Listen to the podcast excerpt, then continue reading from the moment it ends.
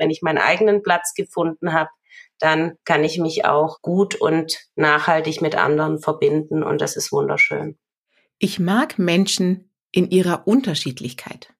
Vom Punk bis zum Politiker findet sich alles in ihrem Adressbuch. Da wundert es keinen, dass sie das Frauennetzwerk She Means Community gegründet hat. Hier möchte sie Frauen die Möglichkeit geben, sich auszutauschen, sich miteinander zu verbinden und auch dabei persönlich zu wachsen, um genau dann mit dem nötigen Selbstbewusstsein Führungsaufgaben zu übernehmen. Wir zwei haben uns auf der Bühne der Best of Events in Dortmund erstmals persönlich getroffen und natürlich gleich über ihre künstlerischen Leidenschaften wie das Klavierspielen und das Zeichnen super unterhalten. Begrüßt mit mir Karin Ruppert, eine Frau, die viele Menschen zu einem gemeinsamen Ziel zusammenführen möchte. Female und Future, das ist Femture. Der Podcast für uns Frauen, wie wir kompetent und weiblich in die Zukunft führen. Anders, überraschend, gut.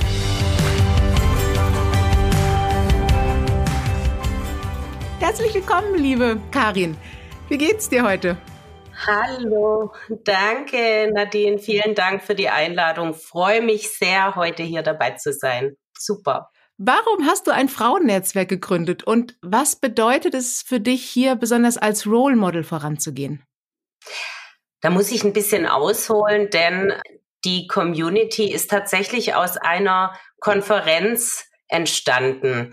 Das hatte den Ursprung, dass am Weltfrauentag 2017 die IMAX Group und die Fachpublikation TV Tagungswirtschaft und der M&A Report der DFV Mediengruppe eine Umfrage gestartet haben, Frauen in der Eventindustrie. Über 900 Frauen haben mitgemacht und das Ergebnis war, jede zweite Befragte fühlt sich im Vergleich zu ihren männlichen Kollegen bei Gehalt und Karriereaussichten nicht gleich behandelt. Wow. Also das müssen wir mal festhalten jede zweite Frau. Oder? Eine enorme Zahl, Wahnsinn. Aha. Ja, das, das ist wirklich krass. Und äh, mehr als die Hälfte der Frauen meinen, dass sie sich zwischen Kind und Karriere entscheiden müssen.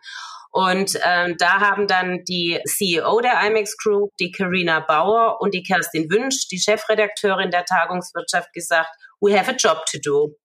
Und haben dann die Chemins Business Konferenz, eine internationale Konferenz zu Diversity, Gender Equality und Female Empowerment gegründet, die einmal jährlich in Frankfurt stattfindet, dieses Jahr vom 23. bis 25. Mai und einmal im Jahr in den USA in Las Vegas in Kooperation mit dem Weltverband Meeting Professionals International. Ja, und diese Konferenz, die wurde super angenommen und irgendwann entstand die Idee, eigentlich reicht's nicht einmal im Jahr beziehungsweise zweimal im Jahr darüber zu sprechen. Äh, wir müssen mehr tun. Und da ist die Kerstin Wünsch auf mich zugekommen und hat gesagt, Mensch, Karin, kannst du dir vorstellen, da was gemeinsam zu machen. Und so ist die Idee der Chemins Community entstanden, dem Ganzen ein Dach zu geben und 365 Tage an diesem Thema Gender Equality, aber auch Diversity äh, dran zu bleiben und Angebote zu entwickeln. Wir haben weitere Mitstreiterinnen gefunden und haben dann 2021 einen gemeinnützigen Verein gegründet und letzt fast genau vor einem Jahr, am 9. Februar 2022, unsere digitale Plattform gelauncht. Und ähm, da finden Mentoring-Sessions statt, Education-Sessions, Netzwerktreffen. Wir sind aber auch bei vielen externen Veranstaltungen unterwegs und möchten Impulse geben für mehr Vielfalt und Gender Equality und gehen da in regen Austausch auch mit Männern. Denn äh, es soll nicht ein reines Frauennetzwerk sein, sondern wir wissen, dass man gemeinsam das Spiel verändern muss und da brauchen wir alle am Tisch gleichberechtigt. Und ja, so ist das entstanden. Und das wirst du in deinen Gesprächen auch erleben, dass es viele Männer da draußen gibt, die sofort Ja sagen bei diesem Gedanken, dass wir das gleich verteilen und die ja auch sagen, oh, dann habe ich auch ähm, Möglichkeiten in der Familie mitzuwirken. Also wir werden da ja häufig mit offenen Armen empfangen, wenn wir sagen, kommt bitte mit auf die Reise und lasst uns das gemeinsam bewerkstelligen. Und es gibt genauso viele Männer dort draußen, die vielleicht auch einen anderen Führungsstil prägen wollen, die vielleicht ein bisschen anders auf Führung und auf ihre Rolle in Unternehmen schauen. Und ich glaube, da sollten wir uns austauschen und voneinander lernen. Super, dass ihr diesen Weg dafür ebnet. Und auch du hast ja schon ganz viele internationale Projekte geleitet. Also äh, du hast nicht nur Männer und Frauen zusammengeführt, sondern auch unterschiedlichste Kulturen zusammengeführt. Du hast in der Geschäftsleitung von großen Agenturen gearbeitet und da Erfahrungen gesammelt, wie man auch noch den unternehmerischen Aspekt da eben sehr stark mit einbringt. Und da habe ich allergrößten Respekt davor. Das hast du alles gemacht, während du deine Tochter alleine großgezogen hast. Und ich finde, es gibt nicht so viele Vorbilder, die so hervorragend Kind und Karriere miteinander vereinen. Und umso besser ist es, dass du jetzt in eine wirklich exponierte Rolle da gehst und nach vorne schaust und Erzähl uns doch mal, was dir diese Stärke gegeben hat, in die Führung zu gehen. Und vielleicht hat dir auch deine Mutterrolle dir dabei Kraft gegeben. Absolut, ja, jetzt habe ich gerade Gänsehaut bekommen, als du das so erzählt hast, weil ähm, selber habe ich natürlich nie den Plan verfolgt, ich werde Führungskraft. Ich habe immer schon Spaß gehabt an komplexen Aufgabenstellungen und äh, war angespornt vor scheinbar unlösbaren Aufgaben. Das hat mich sozusagen erst äh, sozusagen angeschubst und ähm, war damit sehr erfolgreich und bin sozusagen die Karriereleiter hochgeflogen. Also es war kein Ziel dahinter, sondern habe einfach gerne übernommen und Aufgaben. Und so ist es dann auch passiert. Ich glaube, das Thema Muttersein hat einen ganz, ganz großen ja, Stellenwert sowieso in meinem Leben, aber man muss sehen, mit, ich bin mit 17 schwanger geworden, da war ich noch in der Schule und mein Herz hat direkt Ja gesagt zu diesem Kind und zu meinem Muttersein von Anfang an. Und äh, genau das, nämlich die Liebe zum Leben und zu meiner Tochter, hat mir immer Kraft gegeben, auch den Blick auf das Wesentliche zu richten. Ja, man muss natürlich viel tun, organisieren und parallel machen. Das ist natürlich alles nicht immer einfach.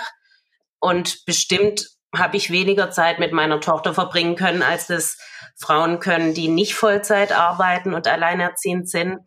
Das versuche ich jetzt äh, kräftig nachzuholen. Aber ja, das Thema äh, ein gutes Gefühl zum eigenen Bauch und Herz ist eigentlich das, was mich immer geleitet hat. Das heißt, so wie ich die Entscheidung relativ schnell getroffen habe, meine Tochter zu bekommen, habe ich viele wichtige Entscheidungen in meinem Leben aus dem Bauchgefühl heraus getroffen. Obwohl ich eigentlich ein sehr rational denkender Mensch bin, habe ich da einen sehr starken äh, Zugang zu meiner Intuition. Und das hat ja viel mit Selbstführung zu tun und Selbstwahrnehmung. Und insofern auch hier wieder eine Verbindung zur Führung.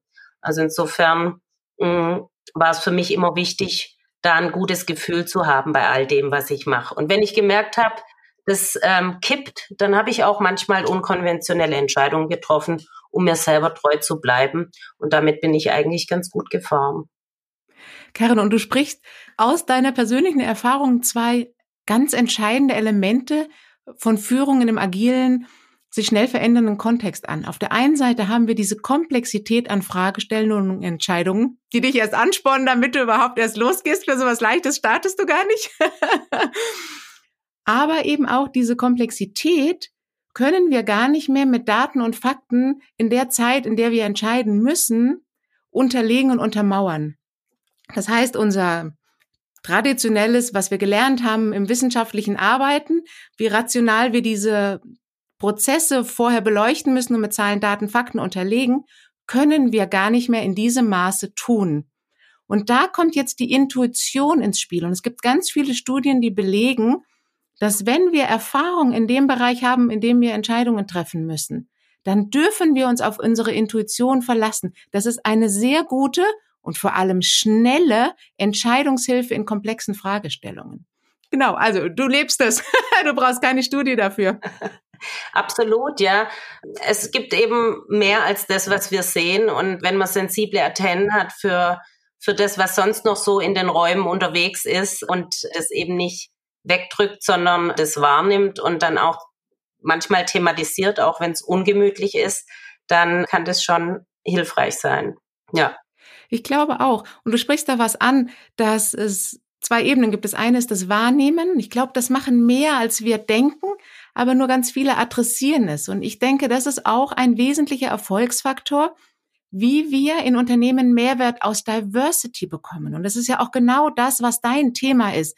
Du sagst, ich möchte aus der Vielfalt der Menschen daraus schöpfen, um gemeinsam ein Ziel zu bekommen, um vielleicht neue Ideen zu generieren. Jetzt ist es aber so, dass wir im Unternehmen Diversity einstellen, wir haben das Recruiting angepasst, aber dann im Team-Setup merken wir, hui, das ist doch ganz schön schwierig, da zusammenzukommen. Wie ist denn dein Approach dazu, Diversity in Unternehmen zum Mehrwert zu führen? Diversity bedeutet für mich Offenheit für Perspektivvielfalt, Teilhabe und vor allem auch das andere im Gegenüber wertzuschätzen. Wir können so viel voneinander lernen, müssen raus aus unserem Schubladendenken und da kann sich keiner und keine ausnehmen. Und viele Studien haben es bewiesen, Diversity oder divers aufgestellte Teams sind einfach innovativer, weil eben wie weniger blinde Flecken im Raum sind, wenn eine Aufgabe bearbeitet wird und deswegen vielleicht kreativere, innovativere Ideen entstehen, auch wenn mehr Reibung da ist im Prozess. Das muss man auch erstmal aushalten, äh, wenn nicht alles so gestreamlined ist, sondern eben auch mal Kontroversen entstehen. Aber da, da entstehen dann neue Dinge, die eben nicht schon bisher Gesehenes abbilden, sondern eine wirkliche Innovation darstellt. Und das finde ich super spannend.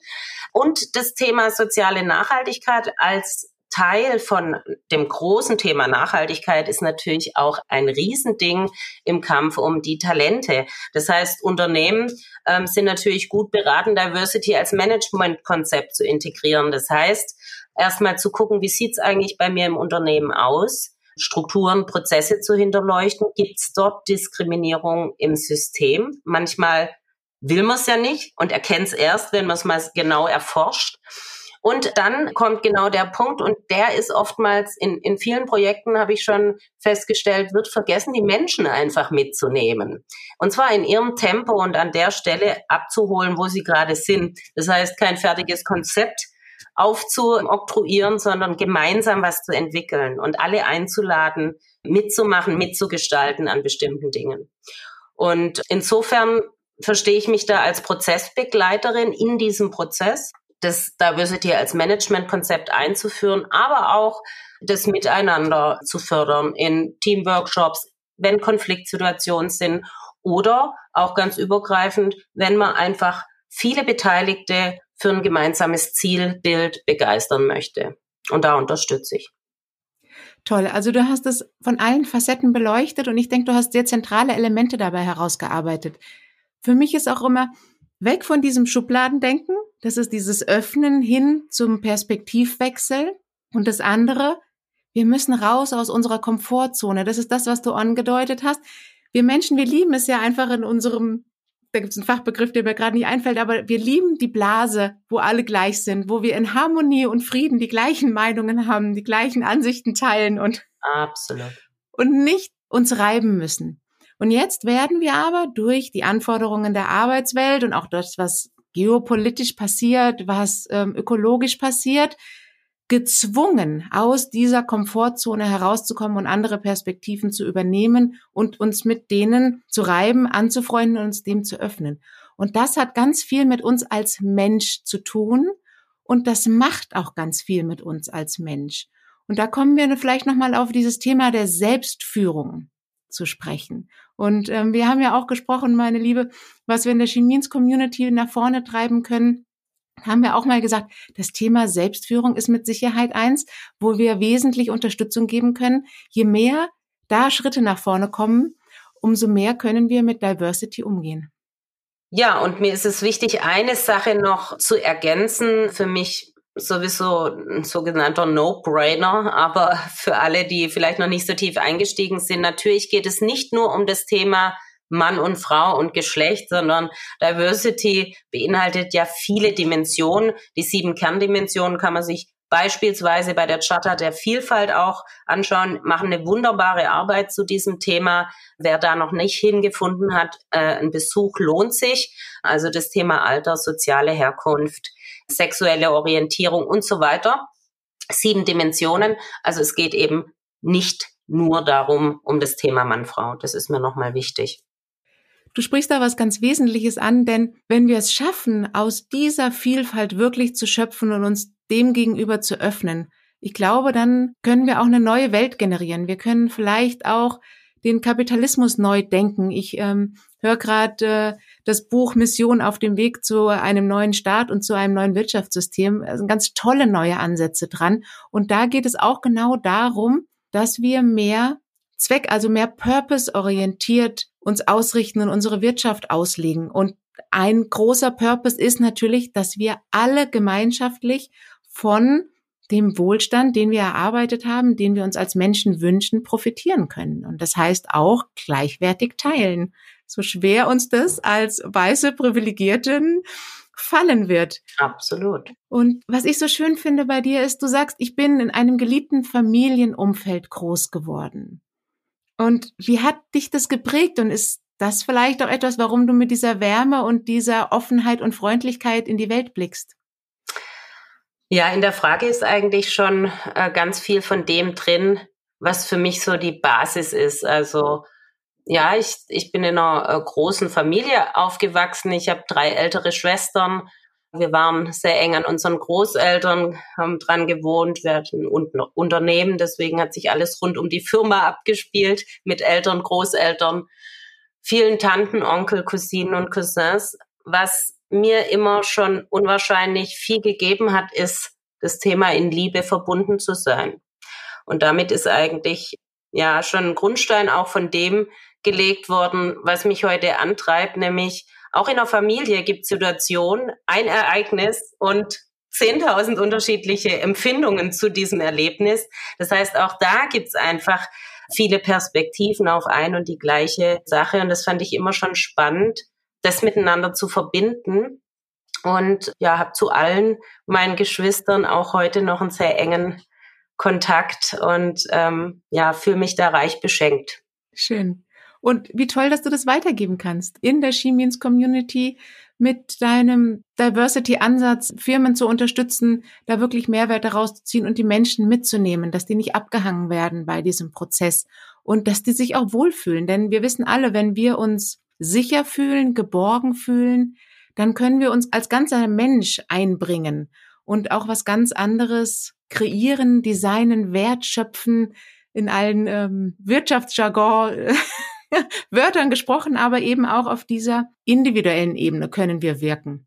Absolut. Ich finde, ja, mir passiert es oft. Ich bin ja auch als Business Coach aktiv, wo ich wirklich in Einzelgesprächen auch tiefe Einblicke bekomme und ja, wenn ich auf Menschen schaue, dann ähm, sehe ich immer, jeder Mensch eigentlich hat, hat was Wunderschönes in sich, ein wunderbares Talent, eine Fähigkeit.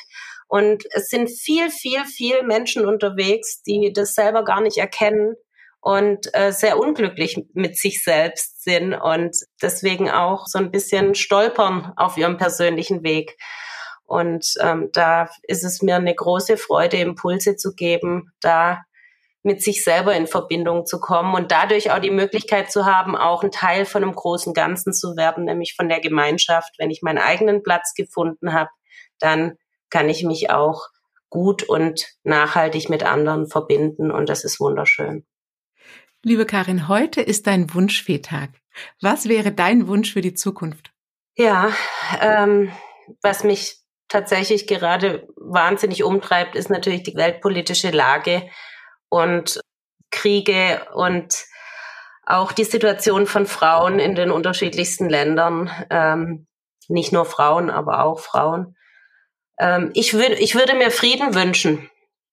ja, ich würde mir Frieden wünschen für die Zukunft und dass jeder Mensch die Möglichkeit hat, ein Leben in Freiheit und Würde zu leben das wäre mein Wunsch an die Fee.